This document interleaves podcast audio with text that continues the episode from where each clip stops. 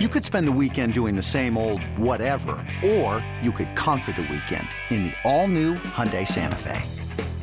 Visit HyundaiUSA.com for more details. Hyundai, there's joy in every journey.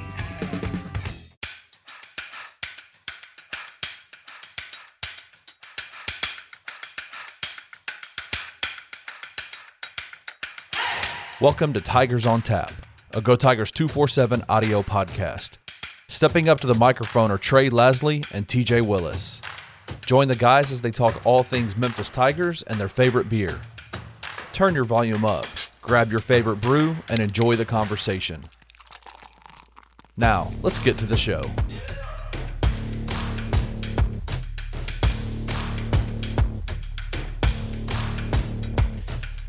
All right, what's up, everybody? We're back for episode 3, a little hiatus here for Tigers on Tap. TJ, what's up, man?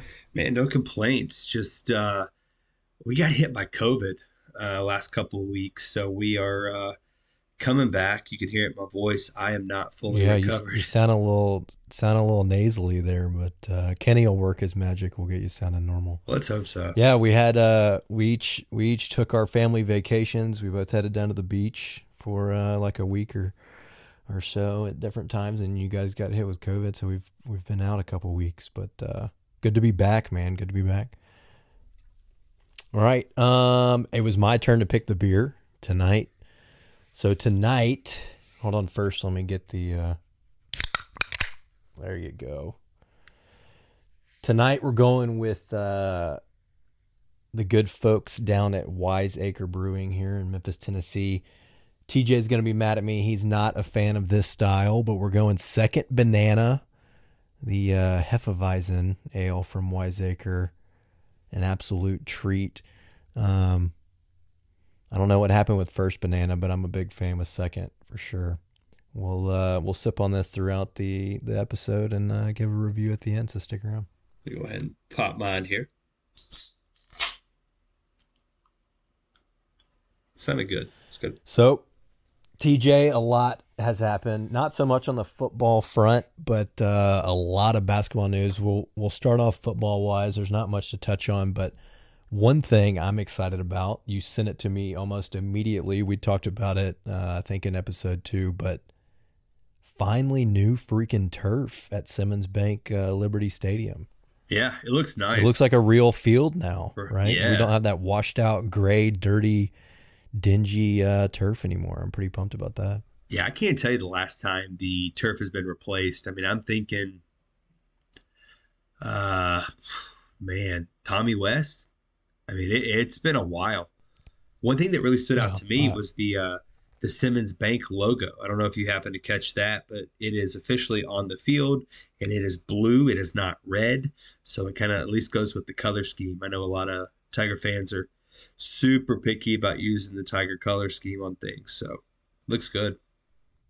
Yeah, no, I agree. I like the blue and gray to fit in with the rest of the field. So looks really good. But really, not much else is going on. I mean, we've gotten a couple guys that have left the team. I think a couple hit the portal.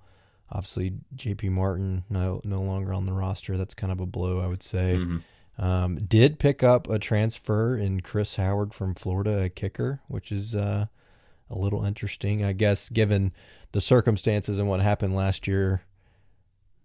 Not necessarily a bad thing to have two guys that can hopefully kick. I mean, I think he appeared in like 15 games over the course of 5 years, kicked like 82% field goal wise, made 42 or something PATs. So between him and Kemp, hopefully our kicking game is a complete 180 from last year. Yeah, I think you hit it right on the head. They don't want to get stuck in that same situation that they were in last year, where it was, having a punter, having to get some reps in at kickers. So at least an insurance policy nonetheless. Yeah, absolutely. And I don't know if I think this happened after episode 2, but QB transfer in from Cal, right? After Grant hits the portal, sort of another, I would say, insurance policy. There is obviously he'll probably be the second string backup to Seth, and that sort of enables you to kind of maybe see Tevin in 4 games, but keep his red shirt. So you're not wasting a year if something happens to Seth, and you've got a guy that's been in college football for several years, played out at Cal, and he's got some experience. So, yeah, I definitely think that's kind of why he brought him in, right? Is to be that kind of that stopgap quarterback that we don't have to burn Tevin in case anything weird happens. But yeah, I expect Glover to definitely be QB2 going into the season. Well, not much else for 2022 or the 2022 season, but TJ, man, these last couple of weeks in June, #WildThing23 has been blowing up on Twitter. I think coming into June, we had 1 commit for the 2023 class. And as of today, we've now got 14, I think. Yeah. So 13 new commits over the last, 2 weeks or so. Got them rolling in. It doesn't seem like it's going to be slowing down anytime soon. I will say it seems like very defensive heavy. A lot of defensive guys committing, several on the defensive line, several defensive backs, a couple linebackers. A focus on the offensive line too, I would say. I think a couple interior offensive linemen that have committed so far. So it seems like the priorities are on both sides of the football on the line and then the defensive side. Yeah, a lot of these guys providing pretty quick depth, especially at the secondary position. I mean, you're pretty thin with safety. With Caleb Komalafe committing today, that's a really big grab there. Jonsley Barbus is another safety coming in. Once Quindell is gone, you're really pretty thin back there. So that's pretty crucial, I think, that they're able to grab in some defensive backs that also kind of have some flexibility and could play other positions as well. Yeah, I think the same is true for the defensive line too, right? Mm-hmm. After this season, and you had a couple transfers out, but after the season, losing John Tate, Ducksworth will be gone, right? Jalen Allen will be gone. So you're going to need to build some depth there. And obviously, I mean, there's going to be some opportunity for younger guys to come in and probably make an impact too. So or Maurice I think White. They know what – yeah, Maurice White. I think obviously the staff knows what they need to be focusing on, and we're seeing that here early on. Are you concerned at all? I will say this. Right now we're ranked, I think, 100th. In the nation recruiting wise, not, I think right now, at least on 247, the only commit that has any ranking whatsoever, is Caleb Black. No, not Caleb Black. Is it Caleb Black? Carson Black. Sorry. Yeah. The quarterback, the Black brothers, Carson Black, quarterback from Fort Mill, South Carolina. 3-star, I think he's like 57th overall at the quarterback position. But you concerned about that at all? A lot of these unrated guys? No, and there's no reason to be. I've seen a lot of people mention that. You have to think like it. Ryan Silverfield has brought the best recruiting classes to the University of Memphis. Ever since he's been here, he's had the best classes the school's ever had. His recruiting should not be any concern. They may not be ranked as of now, but as the season goes along, you'll start to see some numbers trickle in, some 3-stars added in, and you'll see those numbers climb. I think it's at 102 or 103 right now. You're probably going to end up in the 50 to 60 range, I would imagine, just kind of depending how some other things pan out. At least probably in the 60 to 70, I think, kind of at worst, which is kind of a bit of a drop-off. But, that's also not taking into consideration a higher ranked player essentially just kind of dropping in your lap. So, yeah, it seems like we've got a pretty strong foothold here in the Southeast too. I mean, obviously Tennessee, home state, getting a lot of kids from there. I think right now we've got 4 Tennessee guys, and then a little bit of a surprise to me, I'd say, but a little bit of a pipeline to Georgia there. We've got several Georgia guys committed, and a couple Mississippi guys. So good to see them hitting the Southeast pretty hard. Yeah, that's a Silverfield thing, actually. He really likes to recruit Georgia, and he's starting to get into some Alabama as well. So I'd be shocked if you didn't see that. They play good football in those states. All right, anything else, TJ, from a recruiting or football standpoint before we I think the majority of this episode is probably going to be pretty basketball heavy. Not that I could think of. I think for the most part, I think we're going to go a couple of days without a commitment. I know we don't know what that's like from the football side of things. It feels like every day there's a new commitment, but I think I'm pretty sure we're going to go a couple of days without somebody committing.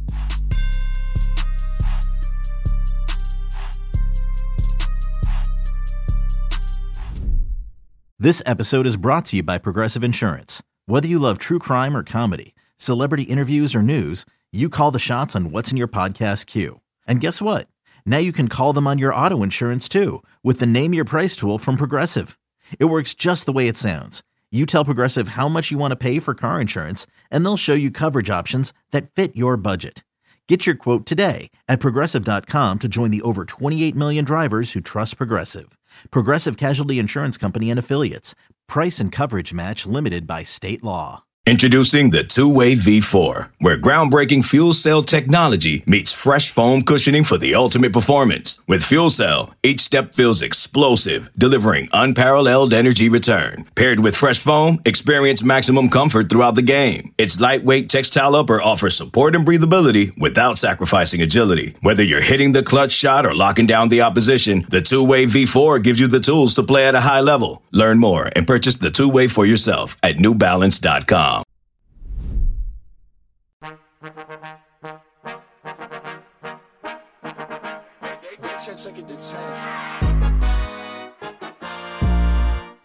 Well, we'll jump over to the basketball side of things. TJ, a ton of stuff has happened since we last recorded. I mean, we got new roster, we got new coaches. I'll kick it off with Frank Haith being added as an assistant. I will say, absolutely love the hire. Yeah. I mean, that matchup zone, we've struggled with Tulsa. We've seen it. Frank Haith, I think, is a great coach, long-tenured head coach. I think it's a good addition to the staff for sure. I mean, it's a guy that obviously has experience at the collegiate level being a head coach, somebody that I think Penny respects, and will be able to provide a lot of benefit, especially on the defensive end of the floor. Yeah, I mean, he's coached hundreds of games, right? I mean, it's probably 300-ish games, I would imagine. I mean, with his time at Miami, he's been at Missouri and then Tulsa, right? Miami, Missouri, Tulsa. Yep. Yeah, man, it's 300 games seems like a fair assessment there. And he won Coach of the Year. 2012, he won Coach of the Year. He's been AAC Coach of the Year. So you're coming with tons of experience. It's an incredible hire, and I think everyone was kind of blown away and shocked by Penny's ability to land Haith.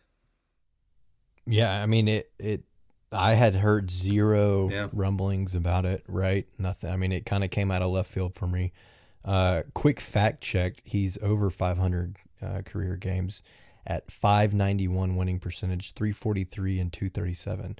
So won the Big 12 tournament in 2012. Missouri. Won the AAC regular season in 2020 with Tulsa. So that same 2012 year, he was the Big 12 Coach of the Year and the AP National Coach of the Year. So you're adding another AP Collegiate National Coach of the Year to your staff. So the NCAA doesn't like Frank Haith, so he fits right in. You know, we have Larry Brown. Absolutely. They hate Larry Brown. They hate Penny. They hate Frank Haith. We're good. You know, it just fits in. So you mentioned Larry. Where the heck is Larry? It's like, where's Waldo? Where the heck's Larry? It's a great question. I mean, his contract ended at the end of April, right? It was supposed to be a 1-year deal. Is he coming back? What's going on? He's on the golf course. Larry, if you're listening, let us know where you are. We know that you're listening, but what's up? You coming back, my guy? It's not set in stone. I will say the last thing I heard was that Larry was going to take the the specialist role, where basically he is just an advisor to the program. You're going to get Frank Haith, Jermaine Johnson will move to an assistant, and then the next man up on who we want to talk about, and that's Faraji Phillips. I think that'll be your third assistant there. Yeah, so Faraji just announced the other day. I like the hire. I like both of those. And if you do get Larry coming back or not, I think you rounded out your staff pretty well. I will say I think there's still a little bit of work to do roster-wise probably, but from a coaching staff, even if you're moving Jermaine, and I think, what was that, 2 years ago when Jermaine kind of held that role, and we saw an improvement on the defensive side as well. I think he's a good defensive-minded coach that's got some knowledge on that side of the floor and can really help out. So, I mean, I'm excited about where the staff sits right now. Obviously, there's still that one sort of open spot, whether that's Larry or Jermaine or whoever it may be. But I'm pretty excited about Frank and Faraji being added to the staff. Yeah, I like that. You think the Faraji thing is interesting because he's very similar to Penny in the way that they have the high school background, the AAU background, both very defensive-minded coaches.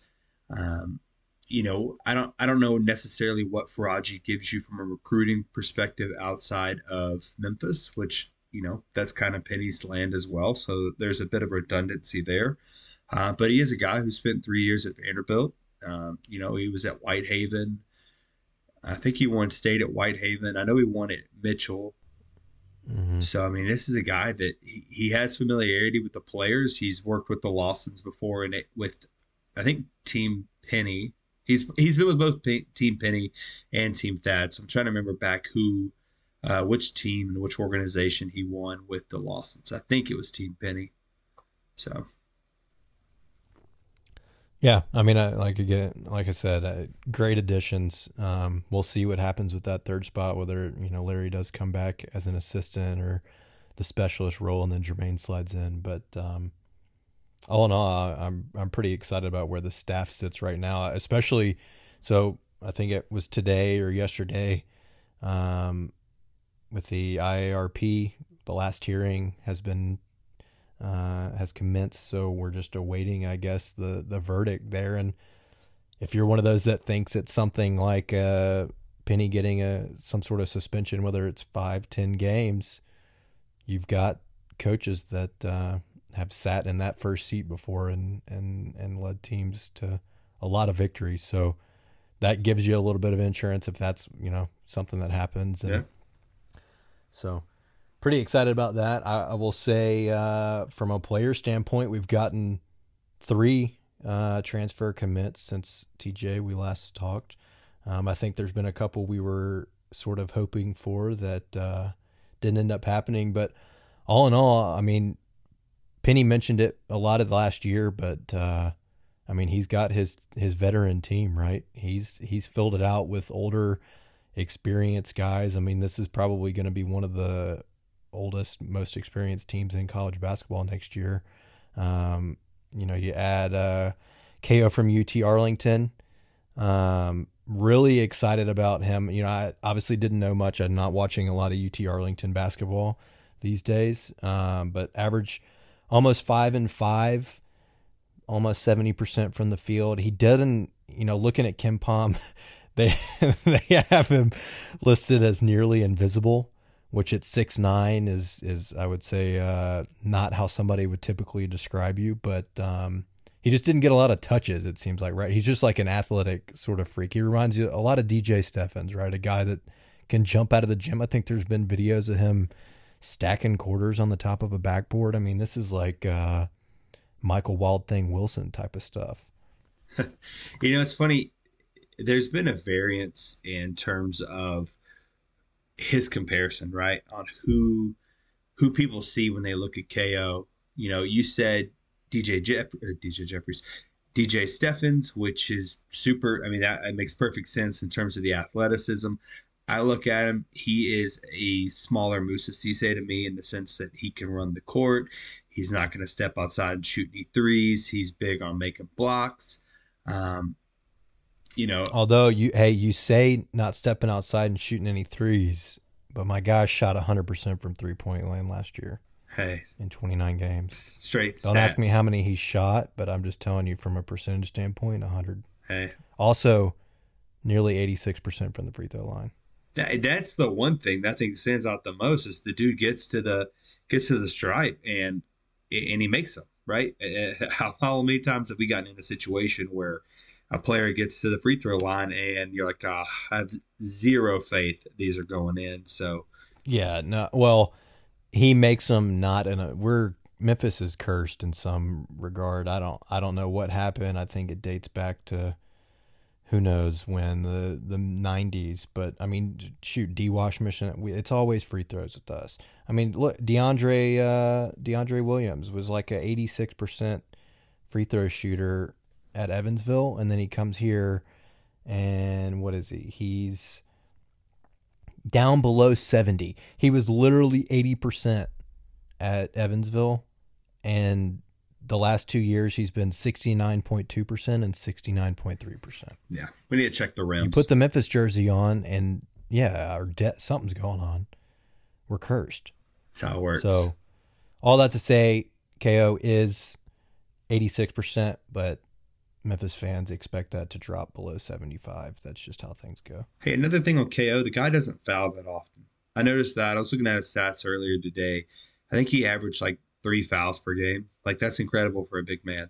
Yeah, 2.4 and then 1.8 his freshman year. Yeah, give me that. 2.4 in 30 minutes. That's pretty good. Yeah.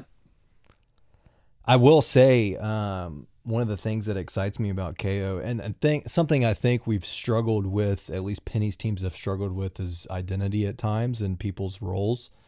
I mean, he told Kenny in his interview he wants to be Defensive Player of the Year, and he wants to average double-digit rebounds. I mean, when you've got guys that are committing to things like that and understand how important that is in a team aspect, and not necessarily somebody that's looking to get touches and score all the time, I mean, those are vital pieces of the success of a team. So that gets me pretty excited of, you know, somebody that wants to come in here and just defend their ass off and grab boards. And if he gets a lob from KD every once in a while, then he's, you know, totally happy with it. So that got me pretty pumped up. And he learned about basketball from Troy Bolton. So, you know, shout out to Troy Bolton in High School Musical. We're all in this together. Isn't that what that is? I think so. Shout out to Kenny. That's how, if we go to a practice this year and Troy Bolton's High School Musical's blasting in the gym, I'm turning in my media pass. All right, enough with KO. Let's move on to ACOT, Emmanuel, Boise State. We've seen him twice the last 2 years in postseason play. Another guy I'm pretty pumped about, 6'8", 210. Last year, at least, stroking the three. I mean, he averaged 11 points, 3 boards, 3 assists, pretty much. Former 5-star, spent a couple years at Arizona and then has been at Boise State. So I think this is kind of like your, well, I mean, what would you say, like your Landers Lester replacement? Yeah, he's actually kind of a little bit of both, right? You know, he's the one I'm probably most excited about. Just, you know, the fact he's a 6'8" shooter. He can guard a few positions. He's another player that doesn't foul a ton. You know, I just kind of touched on that with KO. I think it also should be mentioned that he's always kind of looking to set up someone else for their shot. And when you have a guy like Kendrick Davis, who's a really good off the catch shooter, like he's just a good shooter in general, but he can spot up and he can catch it. But you know, if ACOT has the ability to toss it out to Davis, well, now that's just a secondary playmaker that you have out there. Now, I think that definitely brings a different dimension that, you know, we didn't necessarily always have before. Yeah, absolutely. I mean, and that's vital to have guys out on the wing that can knock down shots when you've got somebody like Katie, like you said. Interesting enough, 5th year, my guys played in over 100 basketball games at the collegiate level, at a high level too, Arizona, Boise State. Yeah. So there's that experience that we were talking about earlier that Penny was looking for. So always good to have that. So pretty pumped about ACOT joining.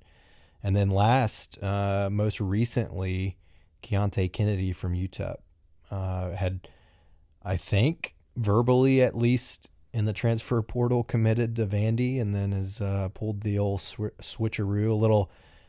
Not quite as dramatic as Andarius Coffey on the football side, where he sent in a two commitments, national letter of intent to us and Duke, but nonetheless, a little bit of a surprise there, kind of late in the portal. But averaged 14 and 6 at UTEP. I think, you know, another guard, 6'5", 185, so another one of those guys on the wing that KD can use, and as he's driving the lane, kick out to.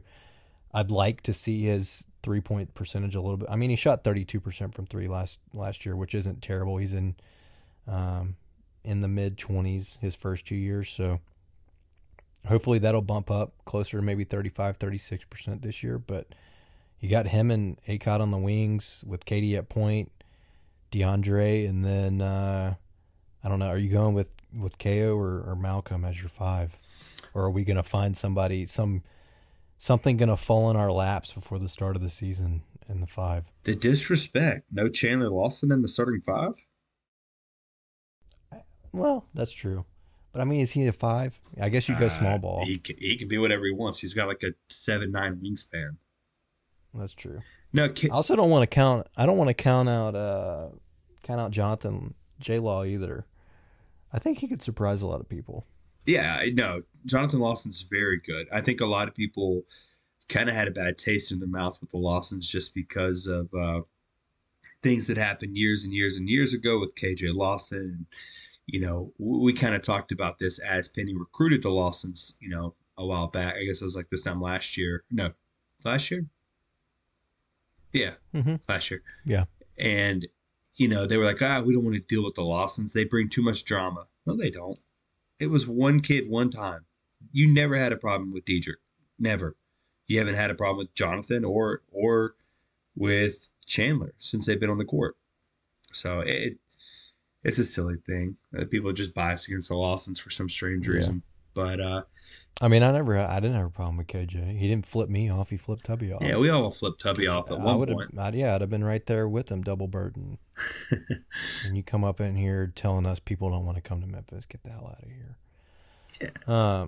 Anyway, I think Penny's done a good job. I mean, I think I would have, I guess, liked to have gotten the roster rounded out a little bit sooner. I mean, obviously, there's still, I think we still, depending on what Ayla does, and a couple other things, we could have up to 3 scholarships left. It's going to be interesting, right? You know, I think we agreed that it'll be 3 roster spots. There's also the thought process that Penny will leave a few of them open for a buffer in case that is potentially something that we hear back from with the IRP that, hey, you're going to lose a couple of scholarships, or, you know, if Penny's already got 3 open, then it's kind of a nice little buffer. It doesn't really hurt him at all. So, yeah. What do you think about Ayla? You think he's coming back last year? It's a great question, man. It's a bit of a mystery. It's kind of weird that we haven't heard anything about it, right? I mean, I guess it's up to Ayla, right? It's his decision. Penny would obviously welcome him back. I mean, I would be excited for him to come back. Obviously, Kendrick's the starter. I mean, Ayla is a backup getting 10, 12 minutes a game. I don't hate it at all. Especially if he's fully healthy, right? Like, I mean, he makes, obviously you get some boneheaded plays at times, but I mean, he makes winning plays. He's made a number of winning plays for us. So Ayla, if you're listening, come on back one more year. Be that floor coach for us.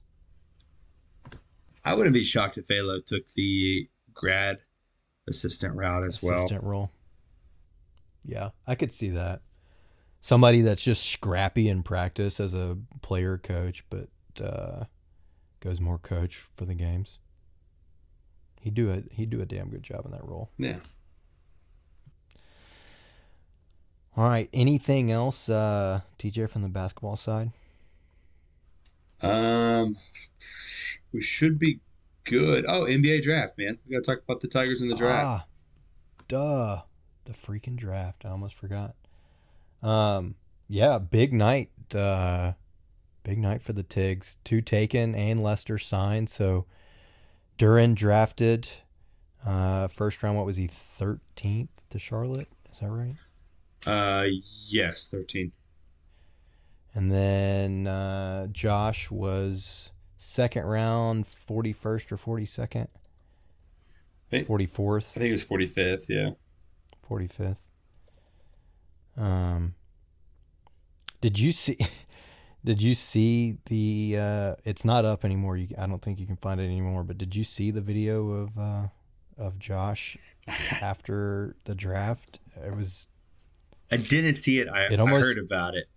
And it almost looked like a joke, man. I saw it before it got taken down, and it was kind of painful to watch for sure. I mean, he didn't say a whole lot. You could just tell that he was extremely pissed off. I mean, basically, I think he was asked, like, you know, how your dreams come true, right? How does it feel to be taken in the NBA draft? And he was essentially like, I'm angry. You know, I'm coming to kill everybody in the league, is what he said verbatim. Yeah. And I think there were probably people that were like, is he legit? I don't know. I can't tell. Is this Jason Bourne? Is he literally coming to kill us? Or is that like metaphorically he's coming to destroy us on the court? Yeah. Word of advice. Yeah. Never say you're going to go kill someone. It's not going to pan out well. So probably explains why I got deleted pretty quickly. But, and then Lester, who would have absolutely loved to come back for a senior season, but two-way with the Warriors, so pretty pumped for. I think his favorite NBA team. So pretty cool to get signed by the team you've grown up cheering for. Yeah, especially now that they've finally updated the two-way contract deal.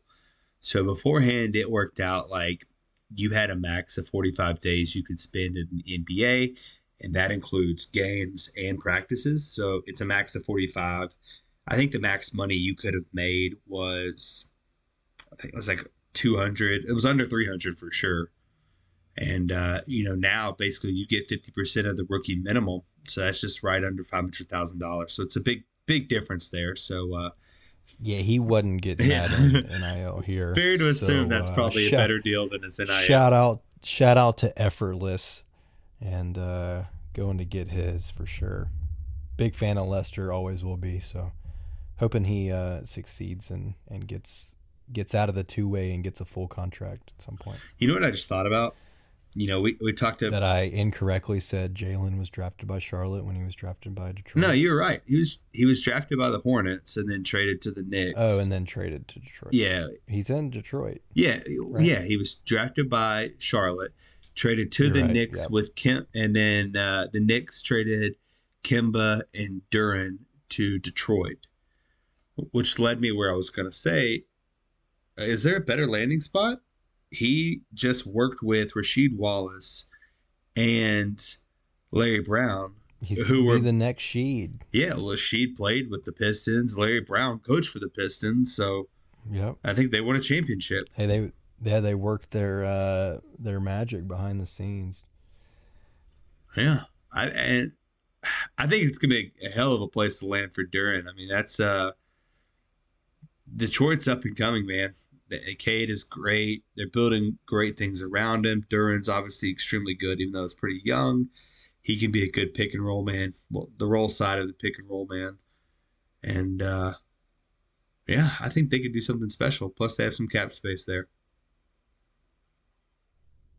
Yeah, absolutely. I'm excited to watch Jalen in the league and follow his career.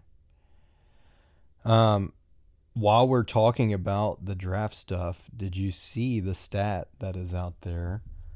Where only 5 schools, TJ, had multiple selections in both the NFL and the NBA draft. And folks, your University of Memphis Tigers are one of those 5. That's pretty legit. Yeah, go ahead and say the total 5 schools because, I mean, it's pretty good company, I would say. Yeah, it was us, Baylor, Oklahoma. What's that, 3? Yep. Michigan was one of them. Michigan? Yeah, Michigan was one of them. And then the last one was... I can't remember. It doesn't even matter. All that mattered. Kentucky. Yep, Kentucky. But yeah, I mean, that's great company right there. You got the Big 12, the SEC, the Big 10. It was definitely the P6, baby. Yeah, it was definitely the only team from the AAC. So, suck it, Houston. Not just the AAC, the only team from the G5. Speaking of the G5 and the AAC, and I meant to mention this in the recruiting discussion, but I just happened to be looking at the recruiting rankings for 23 because #WildThing23 has been blowing up. Did you know that Cincinnati is not just top 25 in recruiting rankings right now? They are top 5 in the country with their current recruiting class for 2023. That's pretty ridiculous. I know they're doing really well. They have a couple 4-stars that are kind of carrying a lot of the weight there, but still, nonetheless, I think if anything, that shows you what the power of being in a big time program can do, or a big time conference can help you out with there. Yeah, I mean, obviously, I think that helps. We're a couple years away from that, but I mean, I would say the bigger factor in that is them actually getting a shot in the playoff, right? Yeah. I mean, that's a huge sell to kids, is you aren't just like throwing out the fantasy or idea of them making the college football playoff. You can point to cold hard facts and say, we were there, we played in the college football playoff. It is possible. So I'm not going to lie. I freaking hate Cincinnati, everything about them, but I'm pretty jealous of that top 5 and then being able to experience the college football playoff. I would love nothing more than Memphis to make the college football playoff someday. I don't know, man. I obviously, right, the college football playoff. The Cotton Bowl was just such a small taste, and I loved every second of it. I'm fairly certain that I would probably tear up if I walked into the college football playoff and the University of Memphis was playing. Yeah, absolutely. So, anyway. All right, some final news to wrap us up. The Tigers, Diamond Tigers, hired a new coach. About time we got some fresh blood over there at FedEx Park. But University of Memphis hiring Carrick Jackson as the new baseball coach. Everybody seems pretty excited about him. I think he was the president of the MLB Draft League, which I was looking this up earlier. It sounds like it's a league. Now that the MLB draft is in July, it's a league that after like college seasons and stuff end, that prospects can play in to continue to showcase their talent against other, potential draftees. So pretty cool.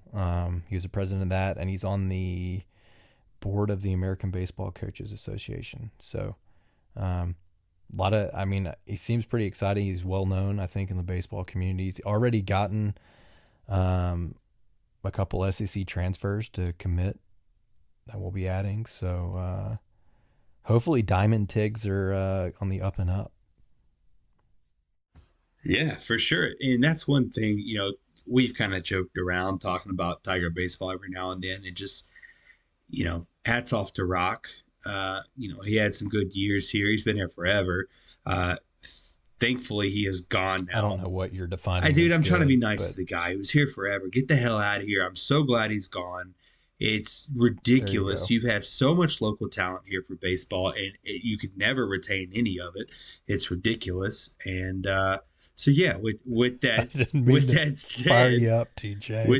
said, good for Carrick Jackson. The dude is here for a week and picks up transfers from Georgia, Mississippi State, and the damn national champions Ole Miss. So what's up? Give me Carrick Jackson all day.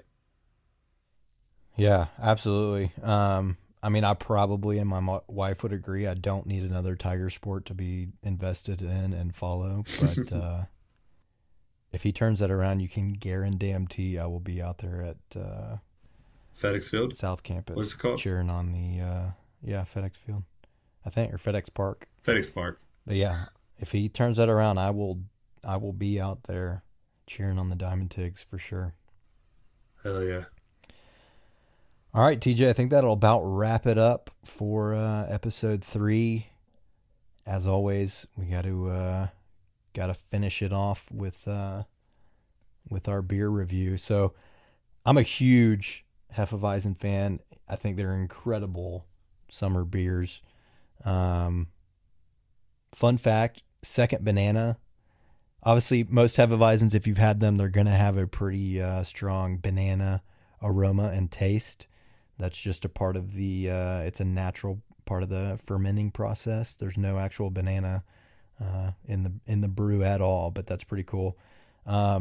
Interesting fact about this particular Second Banana from Wiseacre, it is a living project that for the last 6 years, Fabian Beller, the Diplo brewmaster over there at Wiseacre, who's created this, is constantly tweaking and hoping to one day produce the best ever Hefeweizen.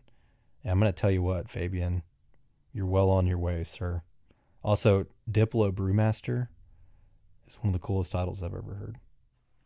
Yeah, so what does that mean exactly? Go ahead and explain that if you know. I have no idea. It has... There's German up in there, but I think... I don't know. TJ, you tell me. So to be the Diplo Brewmaster, basically you have to go to Germany and take a class there. It's the only place you can do it. It's like a very specific... it's probably online now, COVID. It's probably an online class. it's you can only get it there. So that's pretty cool that Wiseacre's kind of flying people over to Germany to take this class and learn specifically about this banana beer and how to make it. As Trey touched on earlier, I do not like Hefeweizens. I think that you're insane. Banana flavor is disgusting. This one actually isn't that bad. I'm not getting hit in the face with a straight up banana, so it's really not bad. It gets less banana. It's really the first. You pop it open, first sip, and smells are going to be very banana-y, and then it's just a very good crisp. I mean, it's a great summer beer. I mean, this is probably going to be one of my. My higher ratings. I'm a huge fan of the Second Banana. It's a hot summer evening, and I mean, this is hitting the spot. This is like an 8.1 for me. I mean, I could just keep drinking these Second Bananas. A third banana, a fourth banana, a fifth banana. I'm rolling in to a UCF or Houston game on Friday night, and I'm on 12th banana. That's how good these are. That's pretty bold. I'm going to say it's not bad. It's probably one of the better Hefeweizens I've ever had. That means it's probably a 6-7 at best, just because of the... I'll take it. I know how much you hate them, so 6-7 for you for a Hefe is pretty good. Yeah. I do recommend everyone try it. Hey, Fabian, I think you're doing good work, my man. Keep it up. Let us know when the recipe... is no longer living and you yourself think you've perfected it. But here on Tigers on Tap, we think you've already perfected it. So good, sir. We thank you. All right. Any final words, TJ? Nothing from me. Go Tigers. Wild Things 23, crushing it. Looking forward to sending out all the freaking another one. Yeah, dude, you're running out of those. I really am. I need more DJ Khaled, Jeff. So surely we'll only have 25 to the class, so you've only got 10 more to do. Another one. Thank you for listening to Tigers on Tap. If you enjoyed this episode, please leave a rating and a comment wherever you listen to your podcast. If you are interested in content all about the University of Memphis Tiger Athletic Program, hop over to www.gotigers247.com. New articles are published daily, and you can join the Go Tigers 247 family by signing up for VIP.